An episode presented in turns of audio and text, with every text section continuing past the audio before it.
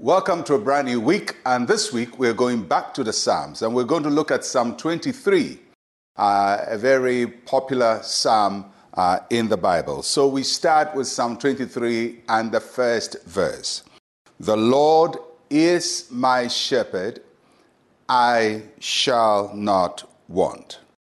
For most of us, this is the most known psalm, uh, and it is very popular. And it's popular because it is personal. The psalm celebrates the relationship that David had with God, the intimacy of their relationship. And he draws on his experience as a shepherd and relates it to his relationship with God.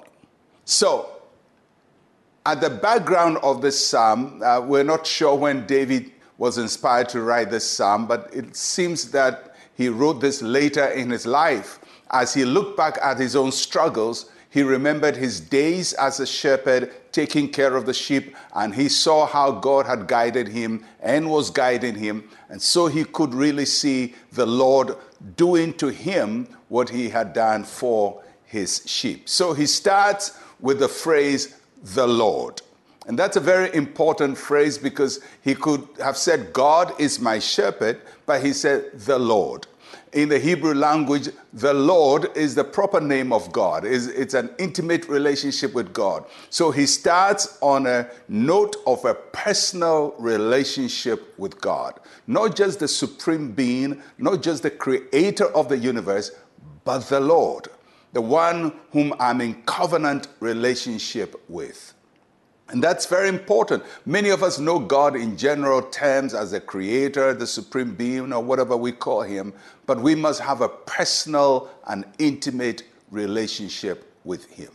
So that's how David starts, the Lord. Then he says, The Lord is my shepherd. Isn't it amazing? At this time, probably David is king, but he doesn't say, The Lord is my king. He says, The Lord is my shepherd because he's going to the most basic relationship we have with God as the one who takes care of us and provides for us.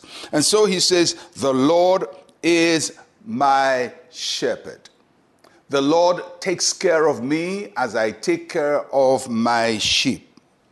You know, for much of David's life, he's always been at the top. When he was young, he was on top of the sheep. He was the shepherd of the sheep. As he, when he grew up, he became the king of a nation. So at every point, he's ruling over people. He's the one making decisions for people. But at this point in his life, he saw himself in a vulnerable sense that he's not the one who's giving the instructions, he's receiving instructions from the Lord. He made himself humble and vulnerable before the Lord. You know, no matter how high you go in life, no matter how high and mighty you are, you have to understand there is a higher and a mightier one, and He is the Lord. And you have to learn to relate to Him in a very vulnerable way. The Lord is my shepherd. Based on that, David then makes a bold declaration The Lord is my shepherd, I shall not want.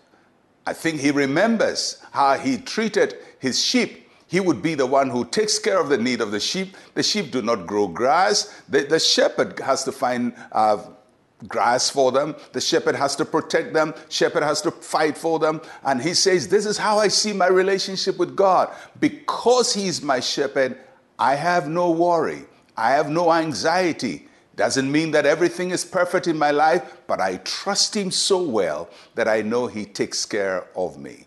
Today we can also say, The Lord is my shepherd, I shall not want. We trust Him, we depend on Him, and He provides for us. Let us pray. Say with me, Heavenly Father, you are my true shepherd. I trust in you to take care of every situation in my life. In Jesus' name, amen and amen.